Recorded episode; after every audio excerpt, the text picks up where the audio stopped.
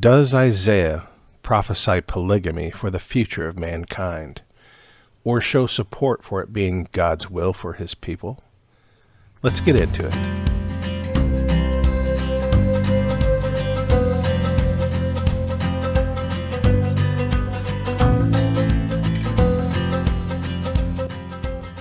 Welcome to Teacher and Sign Podcast. I'm your host, Doug Hatton. So today we're going to look at Isaiah 4, verse 1. Um, I have seen this quoted by certain, I guess, fundamentalists or people who believe in polygamy as being something that is possibly the will of God or his desire for his people. And using this as evidence that uh, polygamy will return again one day, that this is part of God's plan. So let's take a look at Isaiah 4. I've got up on the screen here on Bible Gateway. Um, and the verse here that we're going to look at is in verse 1. It reads, And in that day seven women shall take hold of one man, saying, We will eat our own bread and wear our own apparel. Only let us be called by thy name to take away our reproach. So I guess this is being interpreted as polygamy. And is it polygamy? And also, is this God's will? And also, what is the circumstance? So, one of the things that I was taught by the Holy Spirit and also by men of God who I trusted over the years who had wisdom and understanding is that the, all scriptures must be taken in proper context. So, just pulling a scripture out, a verse by itself, and using that as uh, evidence for a belief of yours is a very dangerous prospect. Um, you're going to want to always get uh, multiple scriptures and all of those scriptures, read the verses around them, and get the proper context. After all, what does God say uh, in all three of what was called the standard books in the RLDS church?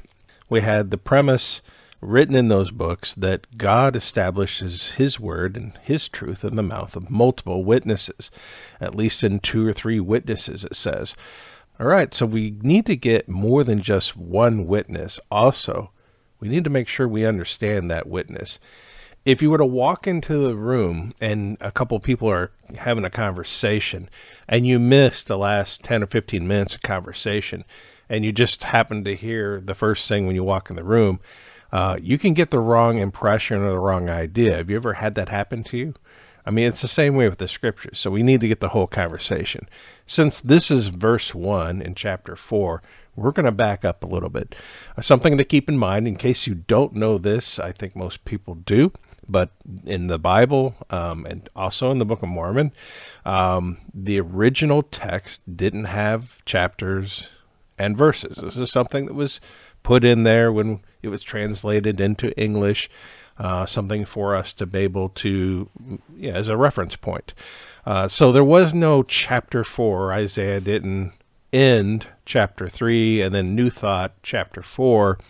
Basically, people who translated the Bible originally uh, decided to break it up into various chapters, and maybe they tried their best to uh, if they thought it was a new thought, maybe this would be a good place to break it up. What you're going to find is that these early chapters Isaiah and much of Isaiah are uh, thoughts that run through multiple, multiple chapters. And unless you read all of them, you're not getting the full context, you're not getting the full prophecy, you don't understand. So let's just back up here.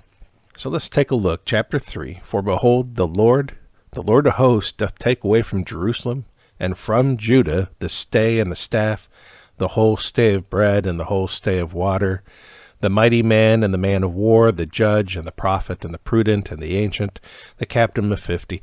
Now, what you're going to get here is right away, we are talking about a judgment that is being put down upon Jerusalem and upon Judah. So, proper context here, historically speaking, this is something that was going to happen to Judah. Um, however, uh, the, the Holy Spirit has shown me over the years that the prophecies that are or were fulfilled already can sometimes find a second or third fulfillment and come to pass, whereas types and shadows for things to be in the future. And so I'm not against that possibility, uh, not at all. Let's take a look at this. Um, the reason why I'm doing this is not because I think I'm smarter than anybody else or that my wisdom is so great that I can tell you exactly what these scriptures mean. Uh, the reason why I'm going to share what I'm sharing today is because I had an experience with the Holy Spirit a couple years back, actually, about this verse we're going to talk about in chapter 4. And I just want to share that with you. That's for you then to take to the Lord and to uh, search it out in your heart and get a, a confirmation of, okay? So as we're going down in chapter 3 here, you're going to see that uh, the people shall be oppressed, everyone by another, and everyone by his neighbor, and the child shall behave himself proudly against the ancient, and the base against the honorable. Now, as we're getting into this, these are negative things, right? Not a positive thing. That's one of the first things that struck me many years ago when it was suggested that Isaiah 4 1 is showing that God is going to reinstitute polygamy. Um, what I am seeing here is that this is a list of negative things that are going to occur with his people. These are matters of judgment. But I do see parallels today, okay? And so I see this is happening that people are being oppressed one by another and even by neighbors. Um, and the child shall behave himself proudly against the ancient, the base against the honorable. I'm seeing that take place in society today. And so I think we can definitely say or draw parallels here, right? And so is there another fulfillment of this in the future or with us? Yet to some degree, perhaps. So let's continue on. And in that day shall he swear, saying, I will not be a healer, for in my house is neither bread nor clothing. Make me not a ruler of the people. For Jerusalem is ruined, and Judah is fallen, because their tongue and their doings are against the Lord to provoke the eyes of his glory. So, if that is the premise under which we have polygamy, first thing I'm going to say is sounds like not a good thing, right? So, anyway, um, and continuing down here, they show of their countenance does witness against them, and they declare their sin as Sodom, they hide it not. Woe unto their soul. Well, I see that today, don't you? For they have rewarded evil unto themselves. Say ye to the righteous, that it will be well for him, for they shall eat the fruit of their doings. Okay, but woe unto the wicked, it shall be ill with him, for the reward of his hand shall be given unto him. Now we're going to see a familiar pattern here in many prophecies with the prophets in the Bible, and that is that there are two theaters going on, like the two theaters in the war in World War II. Okay, and one theater could be going good and one could be going bad. And so it's like Charles Dickens' A Tale of Two Cities. It was the worst of times, it was the best of times, is the opening line of that book. And so if you are a part of Zion, the New Jerusalem, you are part of the bride of Christ, it is the best of times. These last days will be the best of times. And if you are among the wicked, if your father is Satan, it will be the worst of times. And so, you know, the last days, people talk about the doom and the gloom and the judgments and all the things will be happening, um, survivalist mentality. Um, I just want to tell you that uh, what God has said is we are not to worry about those things. All we need to worry about is being close to Him. We need to draw close to Him and follow Him, okay? And He will take care of His own. I used to worry about these things, about storing up food, and and uh, I didn't even have the ability to do it. And I knew that God's people were going to be in a lot of trouble. I knew what it took for us to survive off the grid. I actually lived it for two years, and I found out it's basically impossible. You need to have a culture. You need to have a whole society of people helping one another, each doing their little part to survive something like that. We're not going to survive the collapse of the world system on our own. Just not going to, not very long anyway. God is going to have to have something in place for us to help us to survive, and He has, and He will, and He has declared it, okay? And when I was worrying about um, survival, I had the Holy Spirit, and this was back in 2007, I think, 2006, um, whispered to me and said, I have provisions you know not of. So it is the best of times, it is the worst of times. But you know, even if there is no food, what did God do when He brought the Israelites out of Egypt? And what will He do when He brings us out of Babylon? If He can feed the Israelites manna in the wilderness, He will surely feed us manna if we need to here. What we need to know is the Lord. We don't need to have money. We don't have to have provisions. We don't have to have extra food or extra clothing. What did Jesus say? Take no thought for tomorrow for these things. Take no thought for tomorrow what you shall eat or what you should wear. But what did he say? God, knowing you, the love that he has for you, he will take care of you, even as he takes care of the sparrows. So, not saying that if the Lord tells you to do something, to store something up, well, then do it. I mean, if the Lord's telling you to do it. If it's out of fear, if it's a fear response and you have anxiety about the future and you're storing up and you've got that survivalist mentality and it's all about self reliance, you might want to question that. Because self reliance is the opposite of what we will need in these last days. It will be full dependence on God for everything. All right, let's continue here in Isaiah. As for my people, children are their oppressors, and women rule over them. O my people, they which lead thee cause thee to err, and destroy the way of thy paths. The Lord standeth up to plead, and standeth to judge the people. The Lord will enter into judgment with the ancients of his people, and the princes thereof, for you have eaten up my vineyard, and spoil of the poor in your house. What mean you that you beat my people to pieces, to grind the faces of the poor, saith the Lord God of hosts? This is speaking to Judah and Jerusalem and the daughters of Zion there, but also this is something that is taking place again. And what is going to happen is judgment. As you notice here, the Lord is going to stand up and plead and standeth to judge the people. Okay? So, judging the people, what does that entail? What does it say about judgment?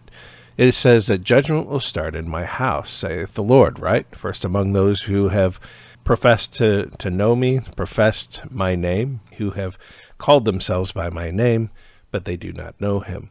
And so that is taking place even now. There is a judgment in the house. We even see ministries that are falling. And so we need to be aware of that, get right with the Lord, repent of those things that we need to repent of, and come unto Him. And there are many ministries out there that grind the faces of the poor. They are taking money from the poor, from widows, uh, so they can build these huge complexes, these huge mega churches, and those ministers themselves live lavishly, and they have yachts, and they have planes, and they have multiple houses that are large mansions, and yet they are telling widows and poor uh, on the TV set that if they will send in their their widow's mite to them, that they will be blessed by the Lord. And so they're robbing the poor, and God is going to judge those. He's going to judge all these uh, secret sins and also these sins that are blatant and unrepented of, and all this prosperity gospel nonsense and all kinds of things like that. I'm not the judge, so I'm not going to sit here and tell you who is going to be judged or how. I do know that there is a judgment coming, and so uh, we need to respect that and be aware of that, and we need to be reflective inward of ourselves and not to point the finger at others, but to look at ourselves and clean up our own homes, clean up our own houses, our own selves, come to Jesus and get clean by the blood of the Lamb. It's as simple as that. We have to do it. This is the time to do it. Don't delay. Don't delay your repentance. All right. And it says here, and in that day the Lord will take away the bravery of their tinkling ornaments about their feet and their cauls and their round tires like the moon, the chains and the bracelets and the mufflers, the bonnets, the ornaments, you know, all this stuff, all this fancy dress and people, you know, strutting around like a peacock, I guess. Uh, so this is about being proud. And there's a judgment coming. It says, and it shall come to pass that Instead of a sweet smell, there shall be a stink. Okay. And instead of a girdle, a rent. Instead of a well set hair, baldness, and instead of a stomacher, girding a sackcloth and burning instead of beauty.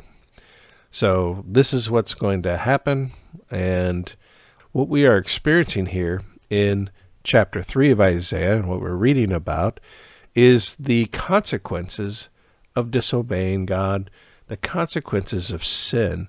And those consequences come around even naturally. God doesn't even have to lift a finger. Ultimately, what you find out in the scriptures is that the wicked destroy the wicked. We destroy ourselves because of our sins. We bring things upon ourselves. God doesn't have to release a virus from a lab or do anything else to bring about the destruction of humanity. We will do it ourselves. In fact, it is God's hand that stays the destruction of humanity because we would easily destroy ourselves and would have long ago, but He has held it back and He has restrained it. And it is only by His grace that we are able to continue because of all these sins. So, getting back here on topic, it says, Thy men shall fall by the sword, and the mighty in war. So there'll be a lot of war coming. And her gates shall lament and mourn, and she, being desolate, shall sit upon the ground. Now we're going to go to chapter 4 here, but I don't believe this is where the chapter should have broke. There were no chapters. So that wasn't even something God did anyway. This is something that man did. So if you're reading this, it's going to be natural to see that verse 1 in chapter 4 is actually the end of this thought right here. We have judgment coming down. All these things are happening, okay? And lastly, what we're saying here is that men will fall by the sword, there will be war. So, what do you got? You got the loss of a lot of people, right? Loss of men and her gates shall lament and mourn, being desolate. And verse 1 And in that day, so in that same day, seven women shall take hold of one man, saying, We will eat our own bread and wear our own apparel, only let us be called by thy name to take away our reproach. Now, first of all, do we even understand what this verse is talking about without understanding the culture of the time or what this would mean? Um, it's hard to imagine these days about women worrying about a reproach because they don't have some man's name, you know. So that is hard to imagine in modern times that that is a concern. And yet, I'm going to tell you that I do believe we're going to see a fulfilling of this verse again. And that's where I need to share with you the experience that I had. Do with it what you will. Now, right at this point, we see a turn in the scriptures. We see first a judgment being poured out. And remember, the judgment first begins in the house of the Lord. Now we're going to see the results of that judgment. What is the point of judgment? God's angry, you get punished. Is that the point of judgment? No. So the point of judgment is to purify, especially when you're talking about the house of the Lord, to purify it, right?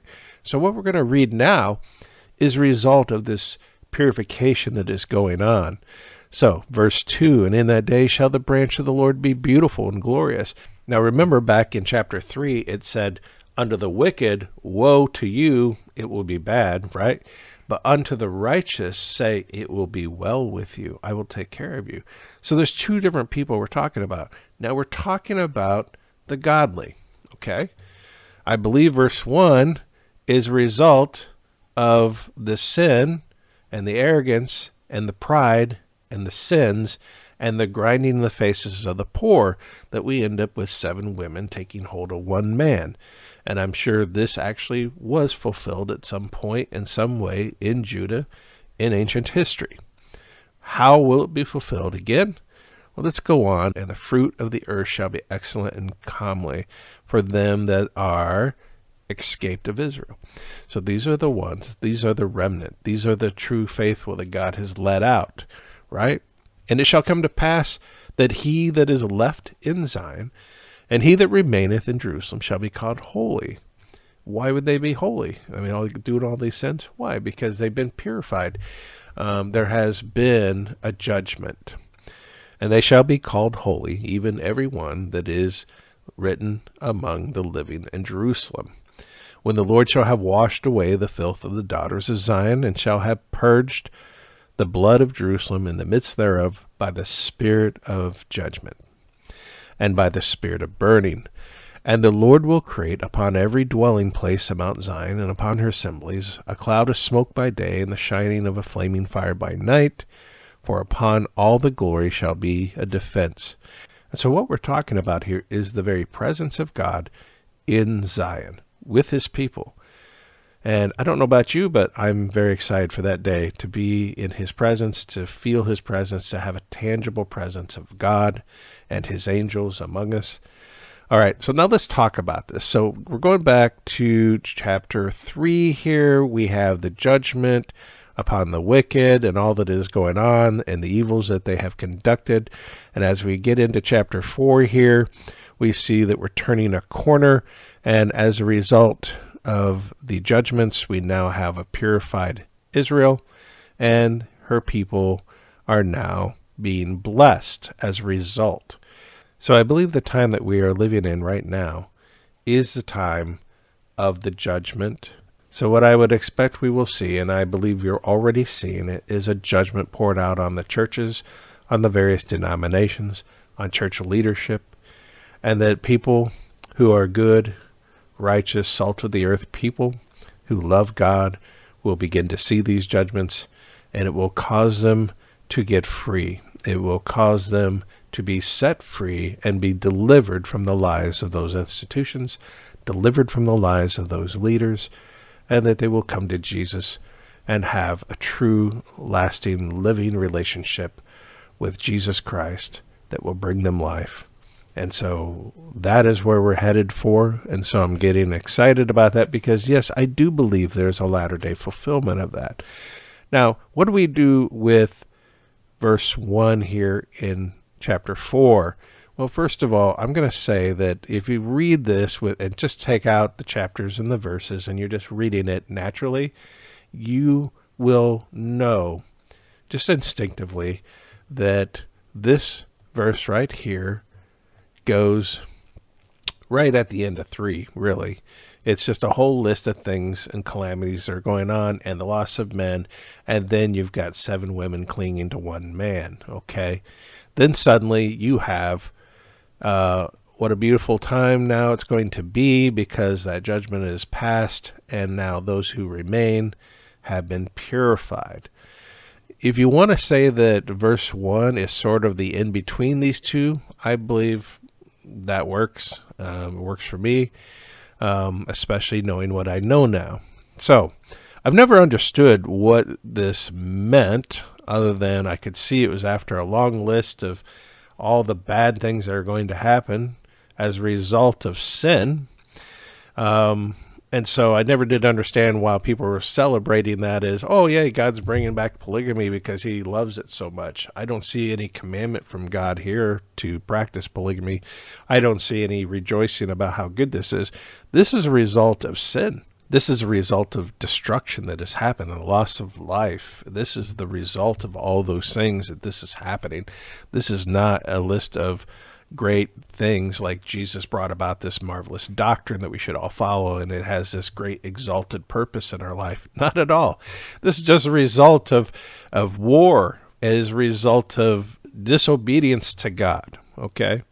But what with this verse, what does this mean? Does it have any implications for the last days? I didn't know. I'm not sure I cared. And yet, I believe the Lord does because there are people who are trapped in ideas and in false notions. And so, about two years ago, I got a word about this scripture.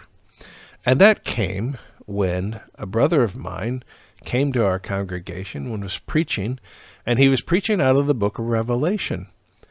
And in that sermon, he was talking about John and his letters that he was writing to the seven churches. And that's when I had my experience. So let's go there.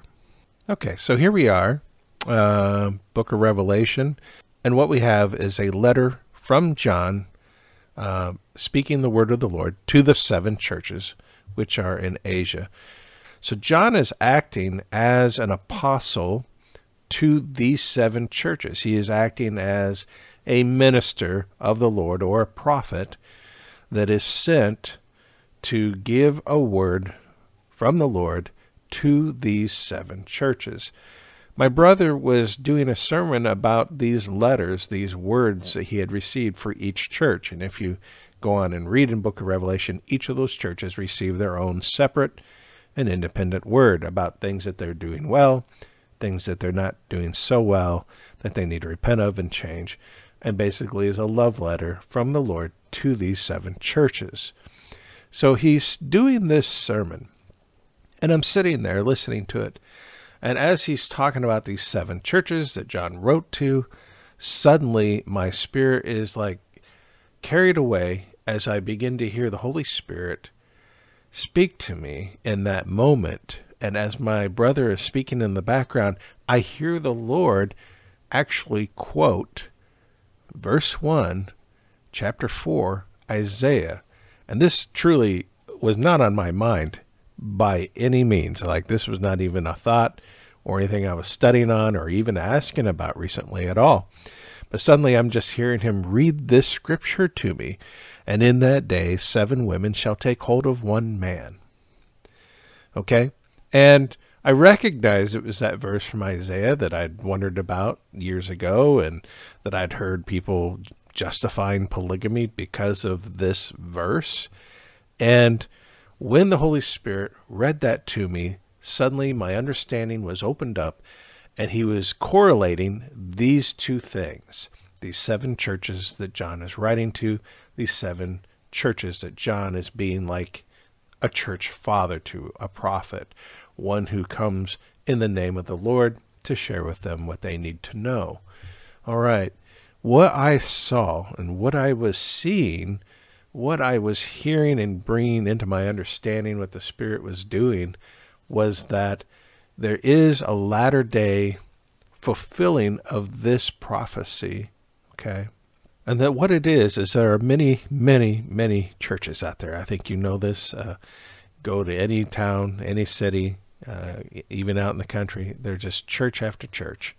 Okay, it's fairly apparent that the churches on earth today aren't living up to the what we see in the scriptures when God says how we ought to live. When we read about the power and the authority that the believers should walk in. Okay.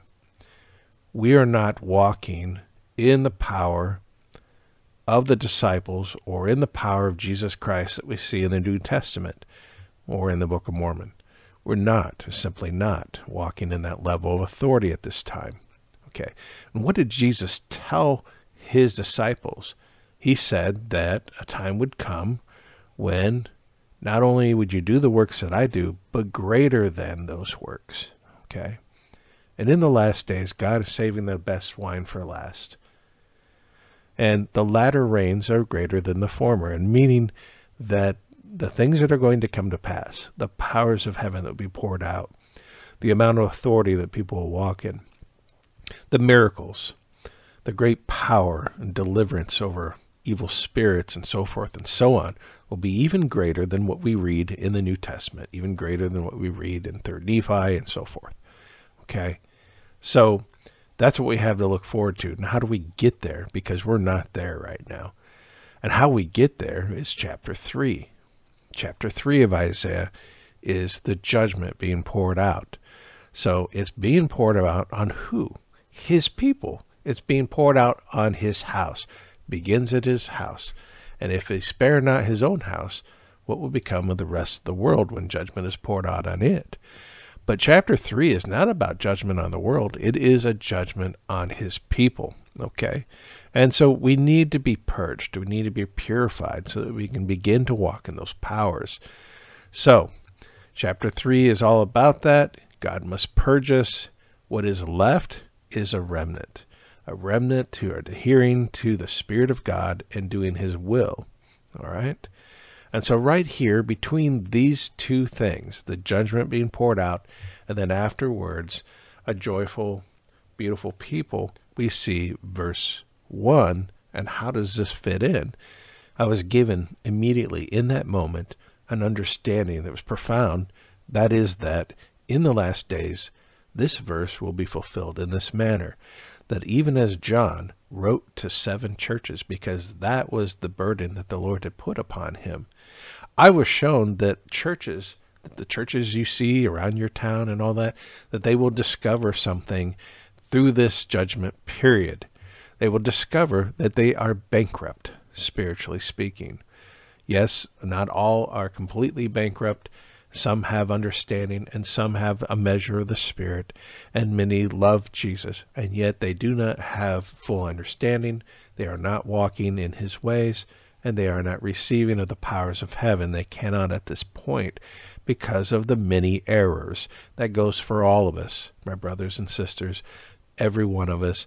Uh, Mormonism, no exception. In fact, we got a lot of stuff we got to get rid of, and it's going to have to be purged from us. And God is going to do that because He loves us. Okay. What I saw was that these churches, even the pastors and the ministers, the ones who are honest, okay, not the, the ones who must suffer the judgment and be taken out and their ministries destroyed because they refuse to repent, because they grind the faces of the poor. Some of those people are not going to come through this. They are going to be measured with the wicked. But among those who are honest, the more honest of the ministers among them, the pastors and so forth, they will recognize in humility their own bankrupt nature. They will be humble and they will realize that they do not fully understand. Okay, and they'll understand they are missing something. But at the same time, as we see these judgments going on, there also arise what Michael Fickus has called the holy ones. And what they are is righteous servants of God. I'm not looking for one single righteous servant or one prophet to come and fix everything. Um, if you're looking for that, you're also looking for deception.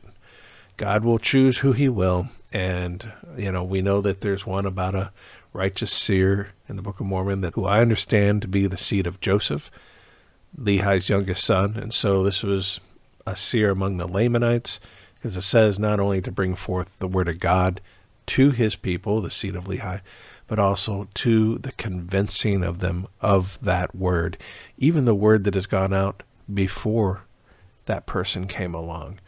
And uh, Joseph Smith didn't do that. So I do believe there is a Lamanite prophet, so to speak, uh, a prophet among Native Americans.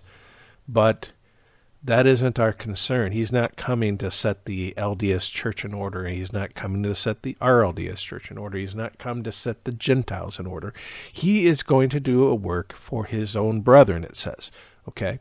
Now, this work will also benefit us, but what we need to do is get with the Spirit of God and repent. That is the job of the Gentiles. And if we will repent, we'll be numbered among the house of Israel.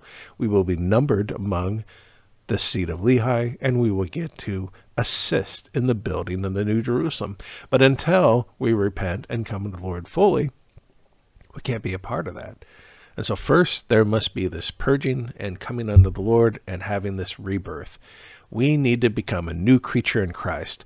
We need to, even as Alma has said, be spiritually born of God, a new creature in God. The old man of sin being dead dead to self, being Christ alive in us. It is not I, but Christ in me that liveth. If we cannot say that, if we're still living, if we're still struggling to stay alive ourselves and do the things we want to do, we're not there yet, okay? So we need Jesus. So let's take a look again.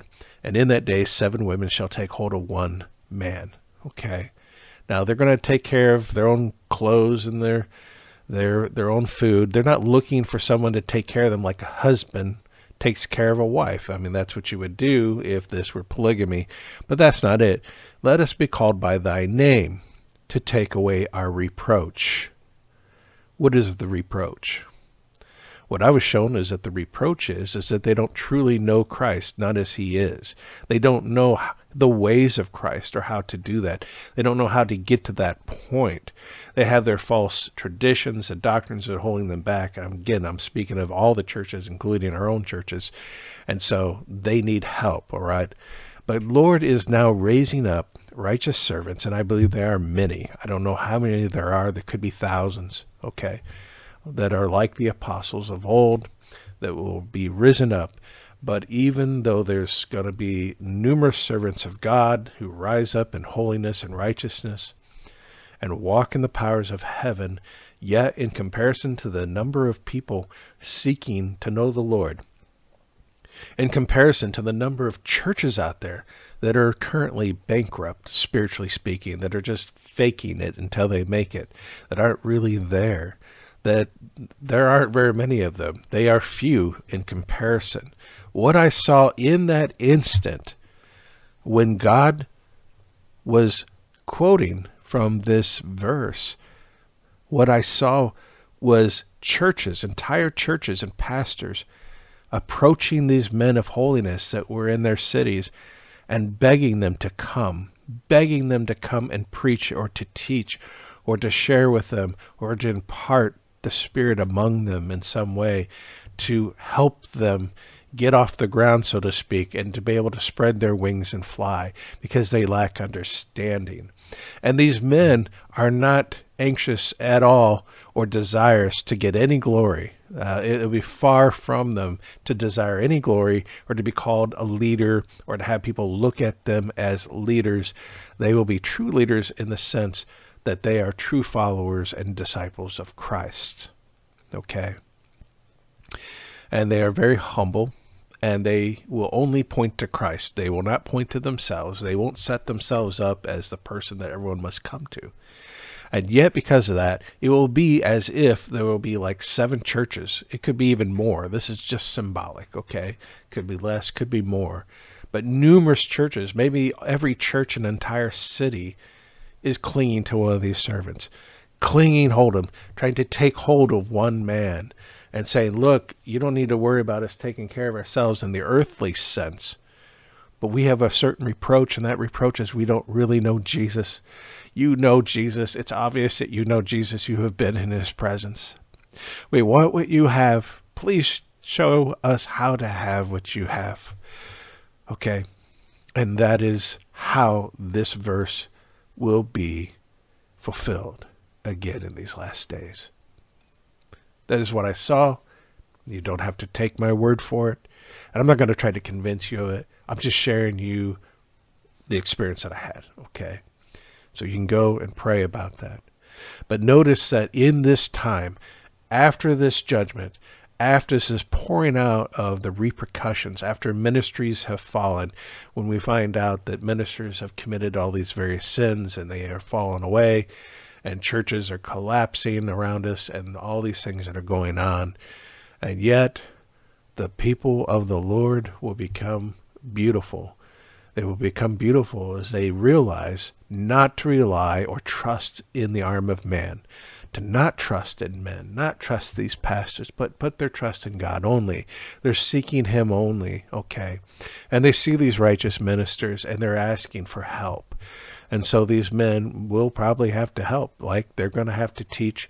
They will they will share the things of the Lord. They will minister among us, even as the servants of God.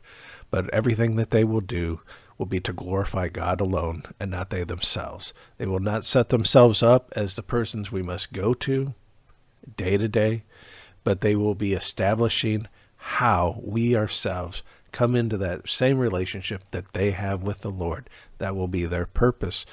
And in that day shall the branch of the Lord be beautiful and glorious, and the fruit of the earth shall be excellent and comely. Okay. This is what will happen when the Lord has washed away the filth of the daughters of Zion. They've realized their sins. They realized their inadequacies. They realized that they were spiritually bereft, that they were impoverished, that they needed the Lord. Okay? And he has purged Jerusalem. He will purge even that churches. He will purge even those churches that are on the land of the New Jerusalem. And it will be by his Spirit. And we will come into his presence. And then what will be left? The very presence of God here in our midst. What we call the New Jerusalem. What John called the New Jerusalem in the book of Revelation. And what the Book of Mormon calls the New Jerusalem that Lord will establish again. And we will be with Jesus and his angels ministering, and the filth of the daughters of Zion have been washed away. What a beautiful day. So this is the experience that I had. Again, I think that was about two years ago. Go to the Lord, pray about it, um, ask Him about this verse for yourself. Okay. And if you aren't set on wanting this to mean something in particular to you and you just listen to Him and seek out understanding, He will give it to you. In any case, uh, if I haven't completely offended you by now, uh, please join us next time. And until then, God bless.